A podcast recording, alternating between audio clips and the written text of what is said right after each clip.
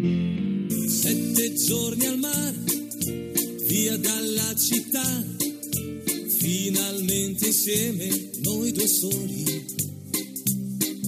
Sveglia accanto a te, poi dopo il caffè, passeggiate mano nella mano. Esta no es una semana cualquiera, con Luis Antequera y Mariate Aragonés.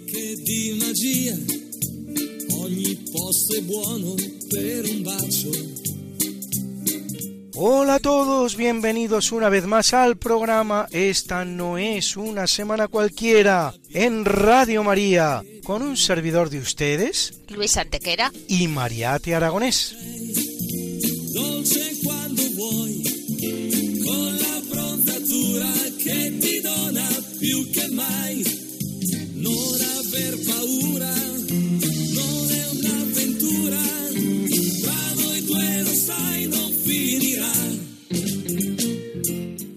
Luis, ¿qué semana nos ocupa hoy?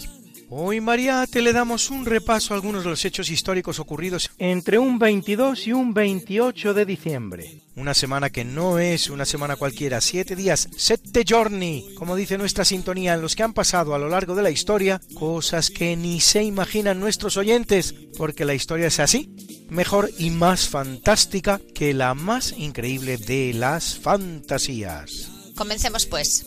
Pues allá vamos.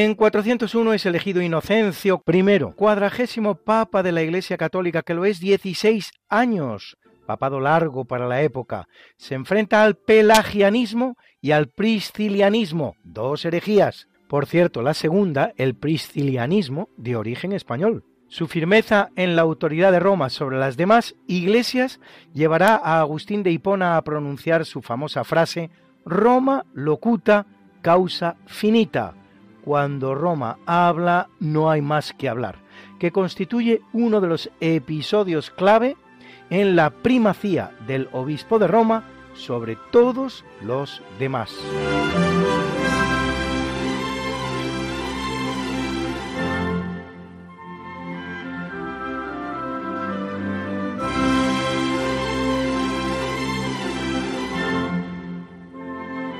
En 537, en Constantinopla, la actual Estambul, que significa en turco la ciudad, se termina de construir la Basílica de Santa Sofía, que no se dedica a ninguna santa con ese nombre, sino a la Santa Sabiduría, que tal es lo que significa Sofía.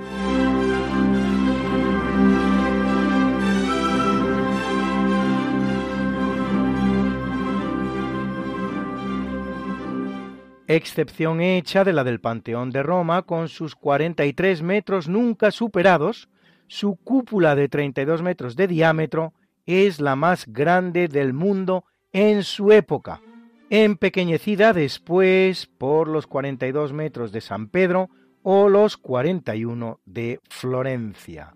Por cierto, que esta última tiene 46 metros de diámetro exterior, más grande por fuera que la de San Pedro y que la del Panteón, pero eso es porque la cúpula exterior apoya en la interior, de menor tamaño, impostura ideada por Brunelleschi para poder cubrir el enorme hueco dejado por la planta de la Catedral Florentina. Sí, sin salir de España, ¿quiere usted hacerse una idea de la dimensión de la cúpula de Santa Sofía? La de la Basílica de San Francisco el Grande en Madrid tiene un tamaño prácticamente idéntico, solo unos centímetros superior.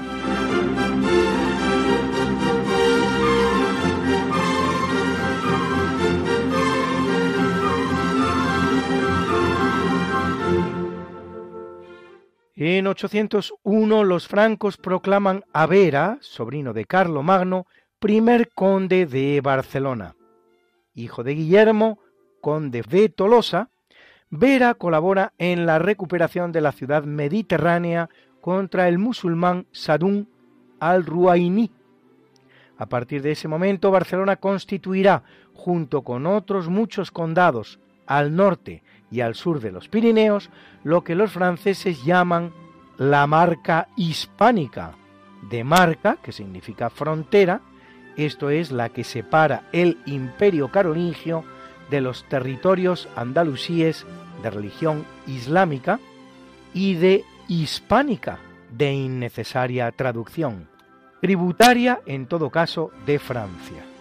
La marca hispánica se extingue en 1258, cuando por el Tratado de Corbeil entre San Luis IX de Francia y Jaime I de Aragón, llamado el Conquistador, los condados que la forman al norte de los Pirineos son declarados feudatarios de Francia y los existentes al sur, entre ellos el de Barcelona, feudatarios de Aragón, sin haber estado unidos hasta la fecha, ni menos aún haber constituido un reino independiente en momento alguno.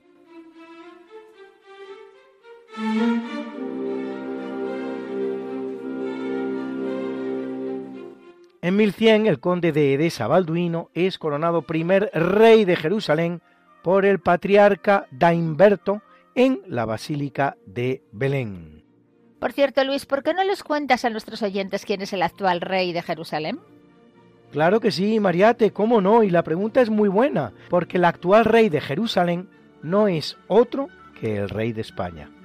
Todo empieza cuando en 1269 María de Antioquía, que intenta infructuosamente hacer valer su mejor derecho a la corona del reino de Jerusalén en cuanto nieta de la reina Isabel I de Jerusalén, que lo es entre 1192 y 1205, e incapaz de conseguirlo, vende su derecho a la corona a Alfonso de Anjou, rey de Nápoles, quien a partir de ese momento se hace llamar rey de Jerusalén aunque desde 1291 apenas se trate de una corona virtual, pues con la pérdida de Acre ese año, el reino cristiano de Jerusalén ya no existe.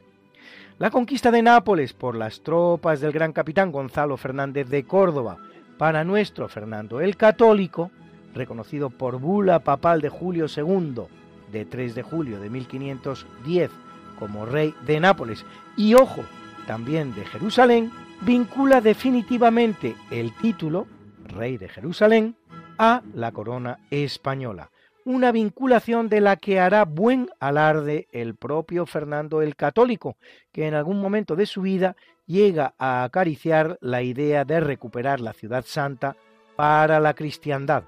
Pero sobre todo, Felipe II, que recibe el título de manos de su padre Carlos I de España, en 1554 para casarse en pie de igualdad de monarca a monarca, aún no era rey de España, con María Tudor, reina de Inglaterra, y que hará valer tan realífica condición en la que constituye la gran obra arquitectónica de su reinado, el monasterio de El Escorial, donde precisamente las figuras del rey David y del rey Salomón coronan la impresionante entrada a su capilla, asimilando el gran mausoleo filipino a una especie de nuevo templo de Jerusalén, aquel que el romano Tito destruyera en el año 70 después de Cristo.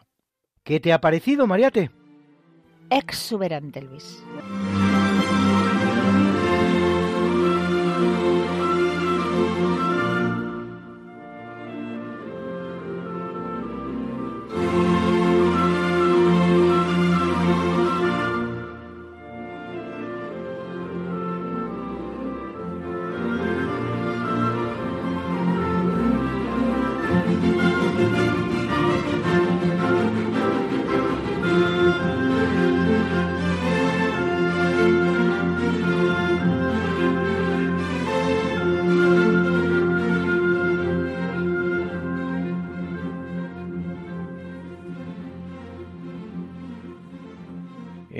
Capítulo siempre fecundo de la conquista, colonización y evangelización de América por los españoles que va a permitir a los indígenas americanos.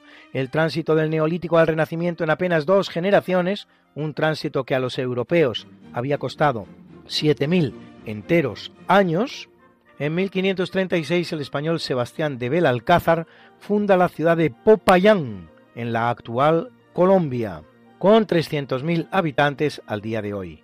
En 1726 el español Bruno Mauricio de Zavala funda el fuerte San José, luego llamado de San Felipe y Santiago, y por fin Montevideo, que podría derivar de veo un monte, Montevideo, que habría exclamado el propio Magallanes al verlo por primera vez, o incluso Monte de San Ovidio, Montevideo, Monte de San Ovidio, con dos millones de habitantes al día de hoy.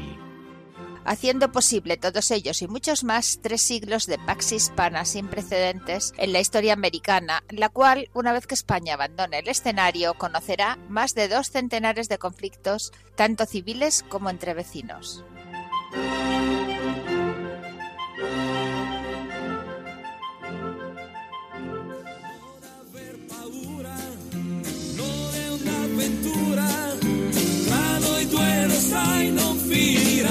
Esta no es Una semana cualquiera.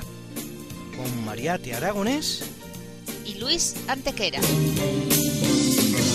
la historia como es. Y no como nos gustaría que fuera.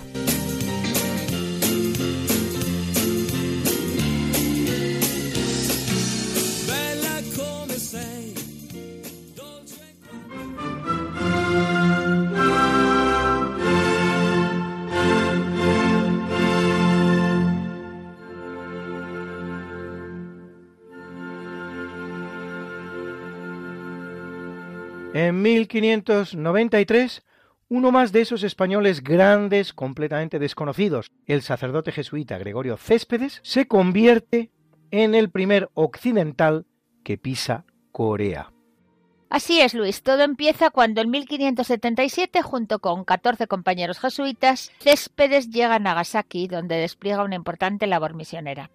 Cuando el regente imperial, hombre fuerte del Japón, Toyotomi Hideyoshi, proclama el edicto de expulsión de los misioneros en 1587, Céspedes y sus compañeros se refugian en la región de Kish, bajo la protección de daimíos, Los daimíos, para que nos entendamos, son una suerte de gobernadores locales cristianos. Cuando años después el regente imperial Hideyoshi decide la invasión de Corea, cuenta con los daimíos cristianos de Kish, cuyo jefe, Konishi Yukinaga, bautizado como Agustín, requiere la presencia del padre Gregorio para asistir a los soldados católicos, actividad que Céspedes realiza secretamente ya que persiste la proscripción emitida por el regente.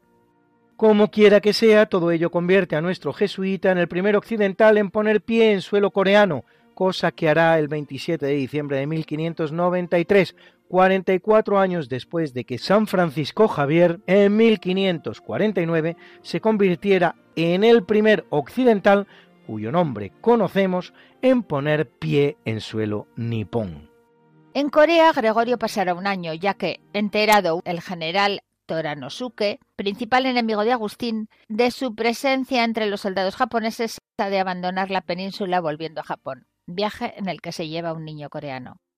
En febrero de 1597, Céspedes presencia el gran martirio de Nagasaki. La crucifixión de 26 cristianos, no confundir con la carnicería de 10 de septiembre de 1622 en la que 22 misioneros y cristianos nipones son quemados vivos y otras 30 personas, entre ellos mujeres y niños, decapitados. huyendo a Kokura, donde él mismo crea la residencia jesuita y donde fallecerá en el año 1611.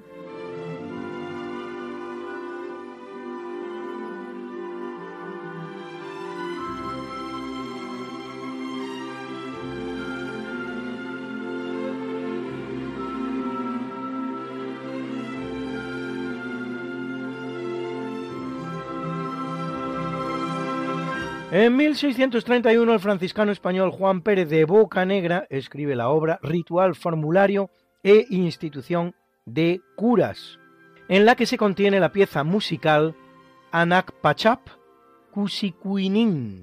Alegría del Cielo, primera obra polifónica escrita en América, que inaugura uno de los grandes regalos que España le hace al Nuevo Mundo y a la humanidad, la música barroca hispanoamericana. O Virreinal. La pieza está escrita en quechua por el propio fraile, que como todos los frailes españoles en América, conocía las lenguas vernáculas más importantes del lugar en el que misionaban. De Boca Negra se muestra verdadero experto en quechua y aymara, la lengua principal peruana y la lengua principal boliviana, de las que era examinador en la Universidad de San Marcos en Lima.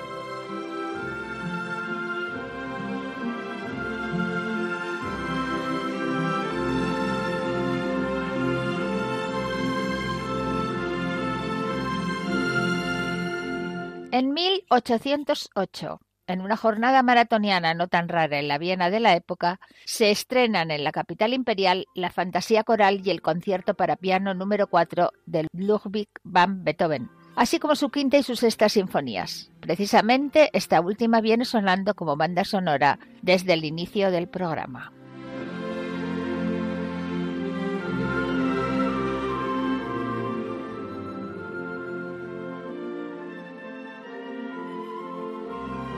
En 1865 en Estados Unidos se crea el Ku Klux Klan, un grupo racista estadounidense creado con la única finalidad de consolidar la supremacía de la raza blanca sobre las no blancas y particularmente la de los esclavos negros, cosa que intentaban conseguir mediante el uso del terror, la violencia e incluso los asesinatos.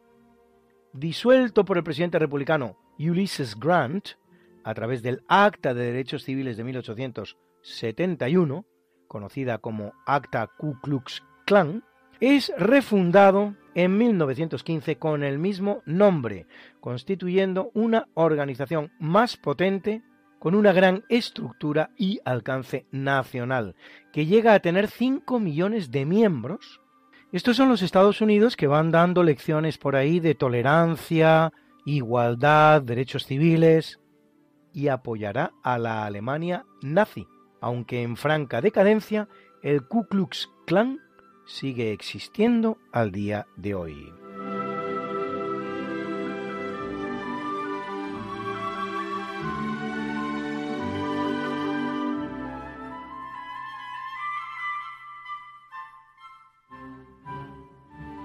En 1871 en el Teatro de Ópera del Gedive en el Cairo y con ocasión de la inauguración del Canal de Suez presidida por la emperatriz francesa, la española Eugenia de Montijo, y en ausencia de su compositor Giuseppe Verdi, se estrena la ópera Aida. Hoy acompañará nuestro natalicio.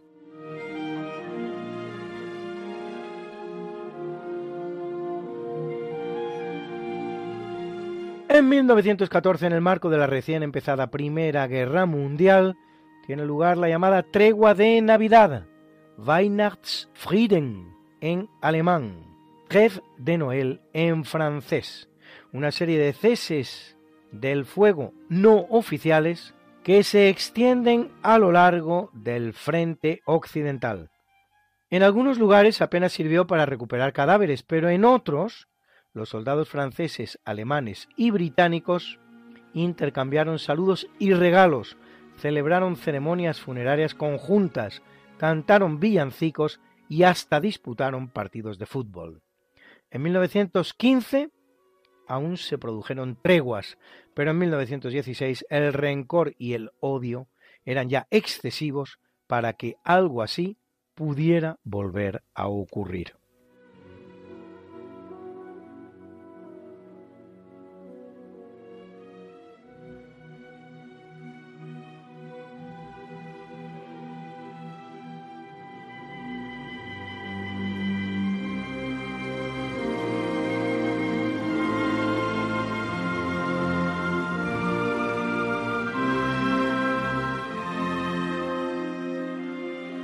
1990 las Naciones Unidas dan por concluido el fideicomiso que mantiene Estados Unidos sobre las Islas Marshall llamadas Los Pintados cuando eran españolas y los Estados Federados de Micronesia, a saber Yap, Chuk, Ponapé y Cosrae, también españolas hasta 1898, situadas todas ellas en el Océano Pacífico, logrando ambos archipiélagos su independencia.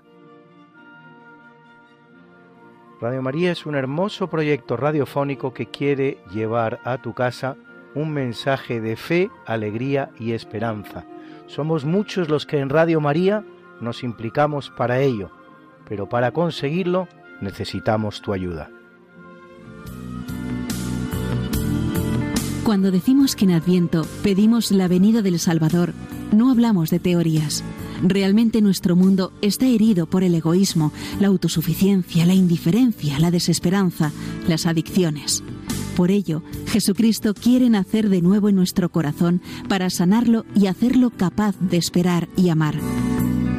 Radio María Quisiera ser instrumento de la Virgen para invitar a todos los hombres a prepararse al nacimiento de su Hijo, el único redentor de todos. Para ello necesitamos la ayuda posible de cada uno en forma de oración, sacrificios, voluntariado y donativos. Colabora Puedes hacerlo sin moverte de casa con una simple llamada al 91 822 8010 o a través de nuestra página web www.radiomaria.es, donde verás los números de cuenta a donde podrás realizar una transferencia bancaria o a través de pasarela de pago con tarjeta. Además, tenemos disponible el método de pago Bizum. Y si quieres que tu donativo desgrabe, no olvides indicar tus datos personales, incluido tu NIF. Radio María, la fuerza de la esperanza.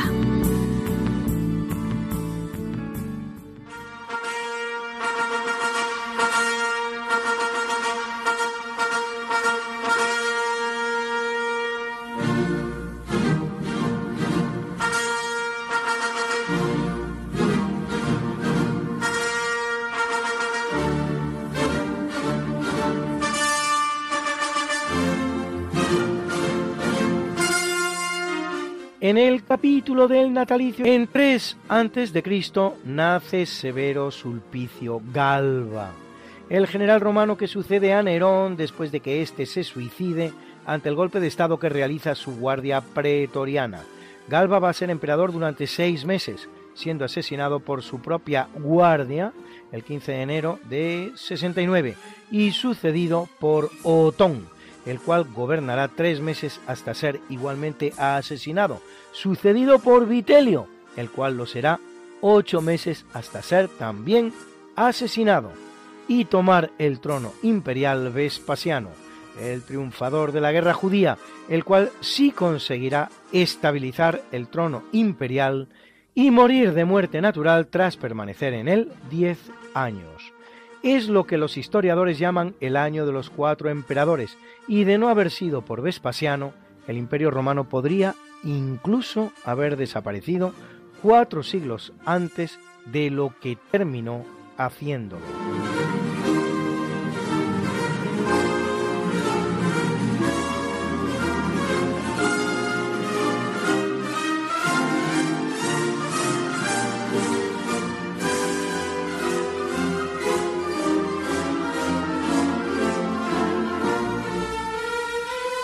Nace en 1717 Angelo Onofrio Melchiori Natale Giovanni Antonio Braschi dei Bandi, más conocido como Pío VI. Vicentésimo quincuagésimo Papa de la Iglesia Católica, que lo es 24 años y 6 meses, en uno de los pontificados más largos de la Iglesia y también más dificultosos. A él tocará lidiar con la Revolución Francesa. De hecho, el funeral que realizará por Luis XVI cuando es guillotinado por los revolucionarios, tendrá como represalia por parte de estos la ejecución de dos obispos y de cientos de clérigos franceses. Así es, Mariate, y aún más grave, la invasión en 1789 de Roma por el general francés Berthier y la proclamación de la llamada República Romana, acompañada del secuestro del Papa, el cual, anciano ya, morirá en Valence-sur-Rhône en Francia, no sin proveer responsablemente todo lo necesario para la celebración del cónclave que eligiera a su sucesor en una ciudad que ofreciera las debidas garantías, ciudad que se encontrará en Venecia, bajo protección austríaca entonces.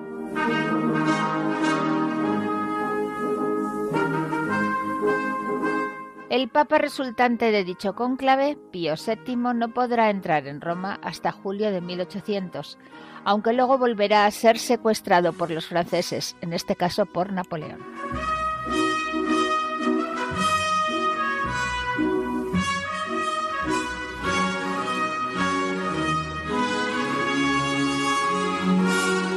Nace en 1858 el compositor italiano Giacomo Puccini exponente del realismo lírico, autor de óperas imperdibles como La Bohème, Tosca, Madame Butterfly o Turandot, que deja inacabada y completa Franco Alfano.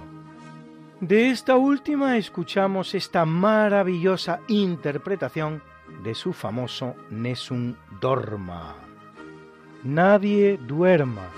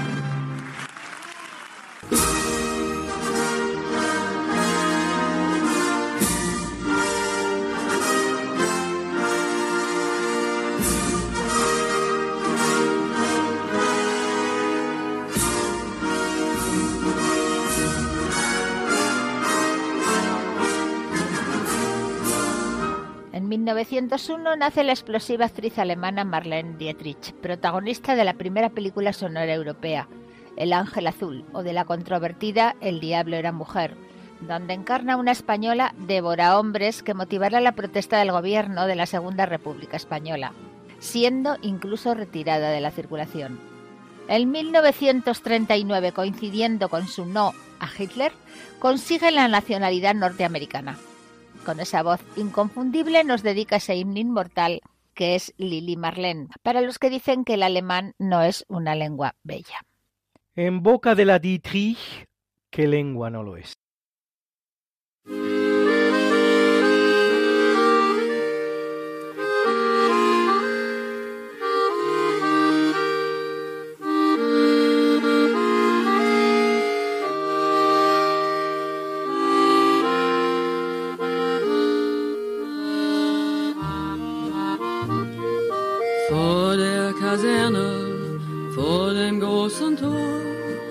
Steht eine Laterne und steht sie noch davor.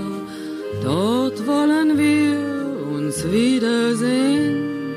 Bei der Laterne wollen wir stehen wie einst Lily Marlene, wie einst Lily Marlene. Unsere beiden Schatten sahen wie ein aus, dass wir lieb uns hatten, das sah man gleich daraus. Und alle Leute sollen es sehen, wenn wir bei der Laterne stehen, wie einst Lily Marley, wie einst Lily Marley. Deine Schritte kennt sie, deinen schönen Gang. Alle Abend brennt sie, doch mich vergaß sie lang. Und sollte mir ein Leid geschehen, wer wird bei der Laterne stehen? Mit dir, Lily Marley, mit dir, Lily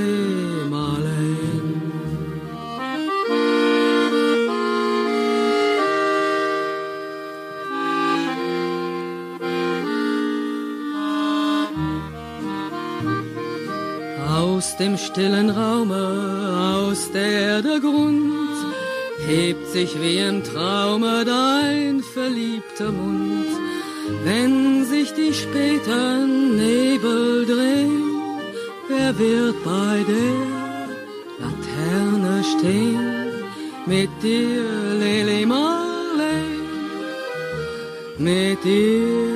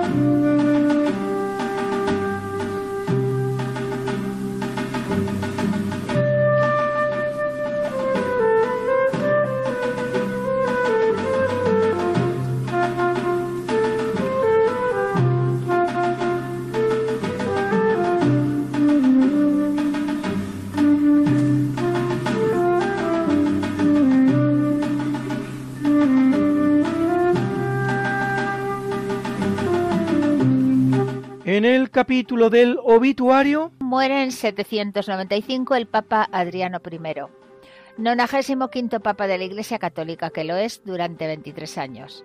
Otro de los largos papados de la historia, como el de Pío VI que hemos visto antes. Adriano I sufrirá la invasión de los territorios septentrionales del papado por el rey lombardo Desiderio, recurriendo en su ayuda a Carlomagno, el cual recupera los territorios que había donado su padre, Pipino el Breve, y lo restituye al papado. Convoca además el segundo concilio de Nicea, del que resulta la condena de la iconoclastia y el restablecimiento del culto de las imágenes.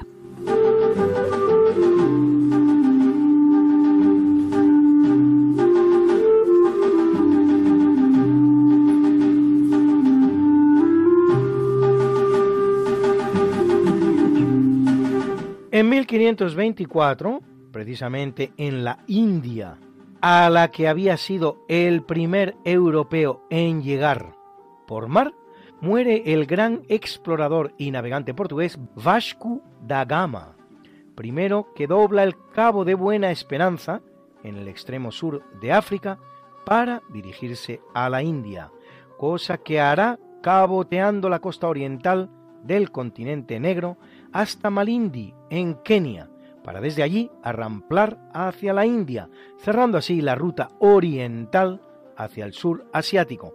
Y todo ello mientras simultáneamente los españoles exploraban la ruta occidental hacia las mismas, con lo cual entre españoles y portugueses cerraban el mundo y solo descubrían en sus auténticas dimensiones a todos los seres humanos, en un proceso único en la historia de la humanidad, nunca suficientemente ponderado ni adecuadamente valorado.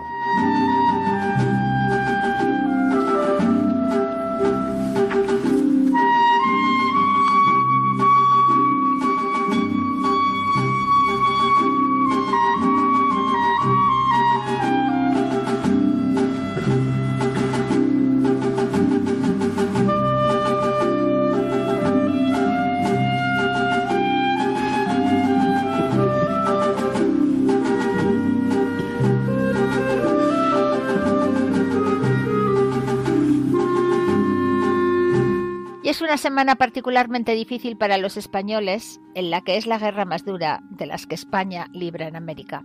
La del Arauco, en tierras chilenas contra mapuches, cuncos, huilliches, pehuenches y picunches, porque en 1553, en Tucapel, en una emboscada organizada por los indígenas, muere Pedro de Valdivia, explorador, conquistador y gobernador de Chile.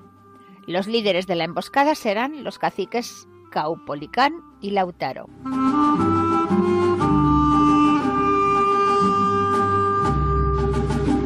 Y en 1598 muere Martín García Óñez de Loyola, conquistador español gobernador del llamado Reino de Chile, que pondrá gran empeño en terminar con la guerra del Arauco, en la que, sin embargo, incluso perderá la vida, y cuyo cadáver guardarán mucho tiempo los araucanos como preciado trofeo de guerra, casado, como tantos españoles, con una indígena, Beatriz Clara Coya.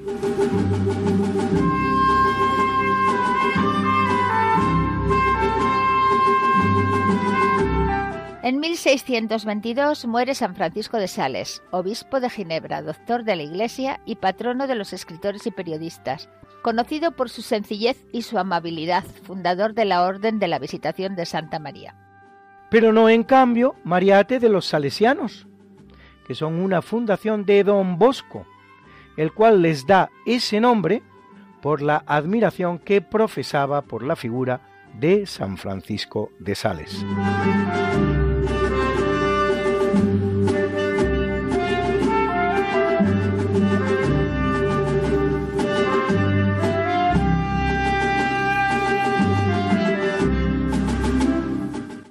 1937 muere el francés Maurice Ravel, un enamorado de España, autor de otras obras como Verbi Gracia, la ópera La Hora Española, pero sobre todo ese bolero de Ravel que están ustedes escuchando, dedicado a la bailarina judía rusa Ida Rubinstein, e inspirado también en una danza española, caracterizado por una melodía obsesiva u ostinato en do mayor, repetida sin más modificación que los arreglos orquestales.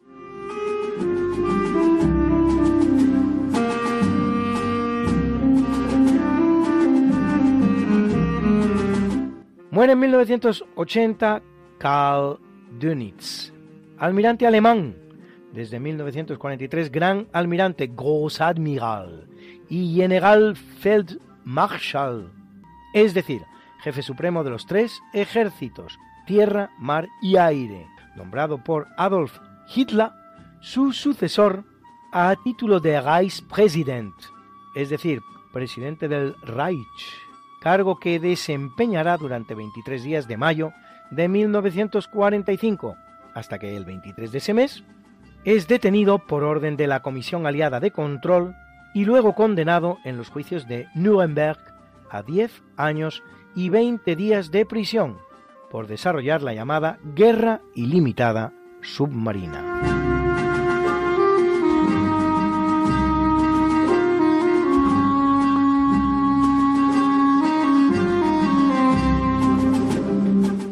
2002 la gran actriz y cantante argentina Tita Merelo, una de las mejores intérpretes de tango. Escúchenla, inigualable, cantando el choclo. Choclo, que por cierto significa maíz.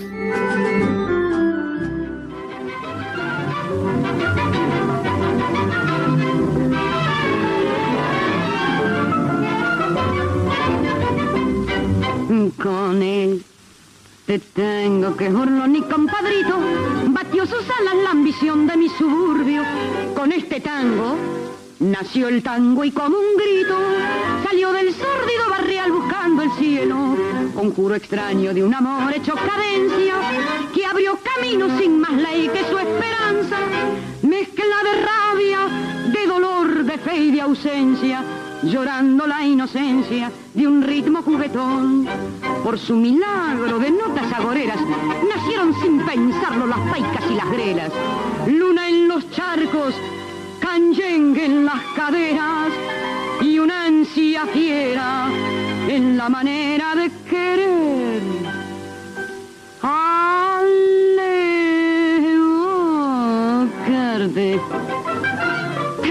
querido. Siento que tiemblan las baldosas de un bailongo y oigo el rezongo de mi pasado. Hoy que no tengo más a mi madre, siento que llega en punta y pie para besarme cuando tu canto nace al son de un bandoneón. Cara, cara canfunfa se hizo al mar con tu bandera y en un perno mezcló a París con Puente Alcina. Fuiste compadre del botón y de la mina y hasta comadre del gavión y la pebeta. Por vos Chucheta, Cana, Reu y Milladura. Se hicieron voces al nacer con tu destino. Misa de tajo y cuchillo, que ardió en los conventillos y ardió en mi corazón. Por tu milagro de notas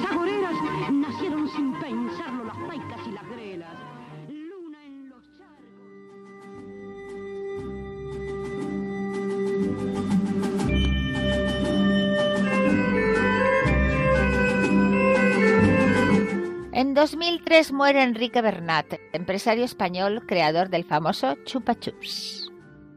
Cuando nos preguntamos por los inventos que la humanidad le debe a los españoles, incluso los propios españoles, tan proclives siempre a denostarnos a nosotros mismos, citamos apenas el chupachups de Bernat y la fregona de Manuel Jalón, y ahí nos quedamos como diciendo, no somos capaces de mucho más. Pero no es así.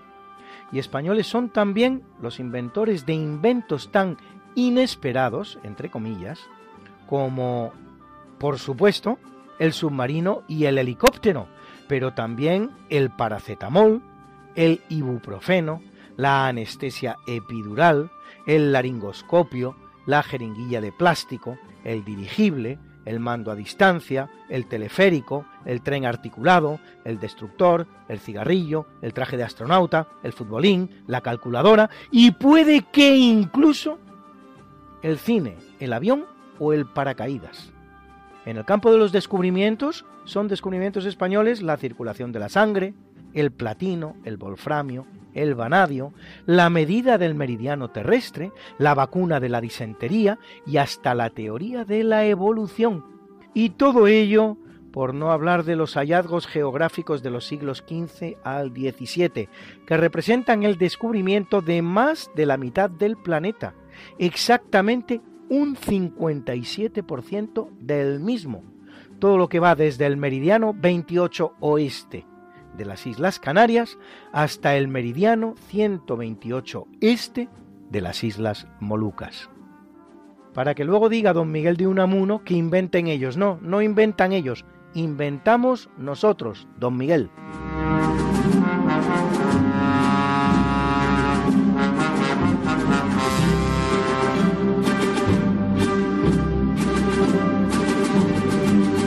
Y hoy Alberto Hernández nos habla de una gran reina de España, la que trae a nuestro país la dinastía de los Borgoña, que con sus casas secundarias, como por ejemplo los Trastámara, en este caso más que secundaria realmente bastarda, bastarda en sus orígenes, aunque gloriosa en alguna de sus realizaciones, reinará en nuestra patria hasta el advenimiento de los Habsburgo nada menos que cuatro siglos y no solo en la corona de Castilla, sino también en la de Aragón y hasta en la de Navarra.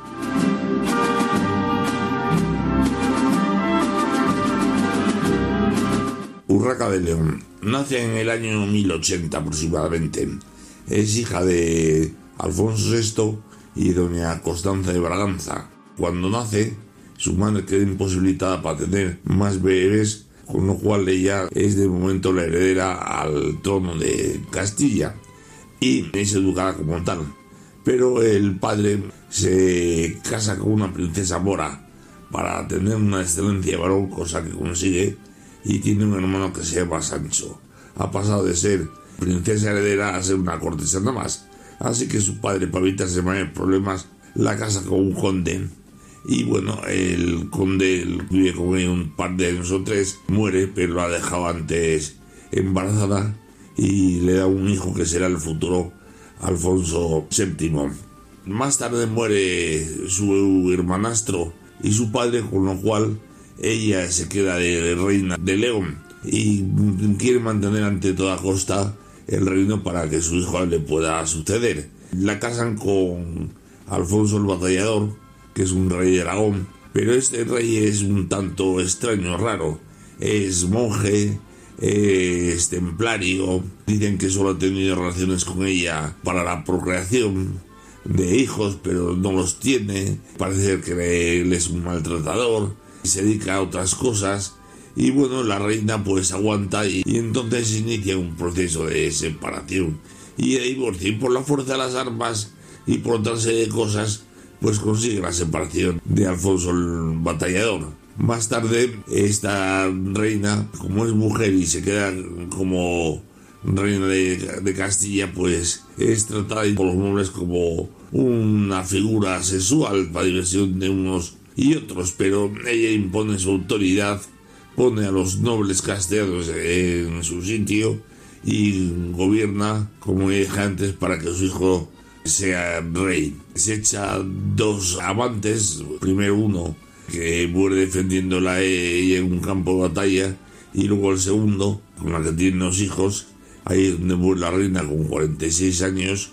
Esta es la historia de la primera o segunda reina de España, de la historia y también de Europa. Lo que no sabemos es si es la primera o segunda, porque la primera puede que le cumpliera en honor a su tía Urraca de Zamora, que también fue reina de una pequeña villa.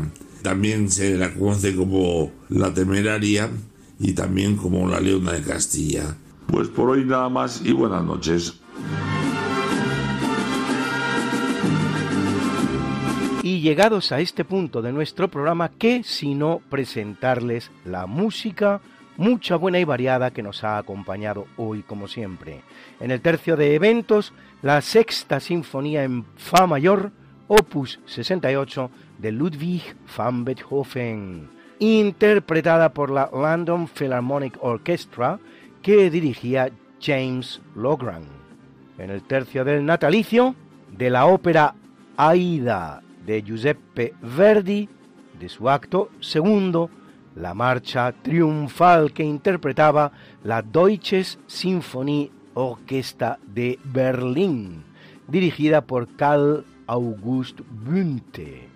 En el tercio del obituario nos ha acompañado el bolero de Maurice Ravel, inspirado en una melodía española que interpretaba la Vina Filarmónica, dirigida en este caso por Gustavo Dudamel.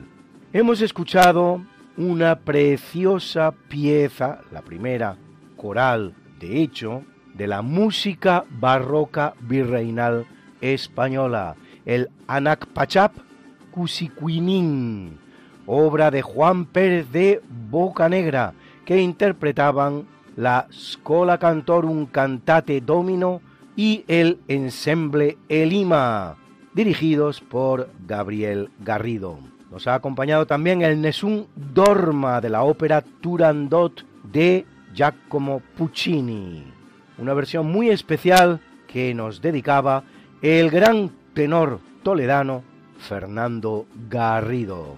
Ha sonado también la emblemática canción Lili Marlene, compuesta por Norbert Schulze sobre un poema del soldado Hans Leib escrito en 1915 durante la Primera Guerra Mundial. Y hemos cerrado nuestra banda sonora con el precioso tango El Choclo, obra de Casimiro Alcorta, violinista de raza negra, por cierto.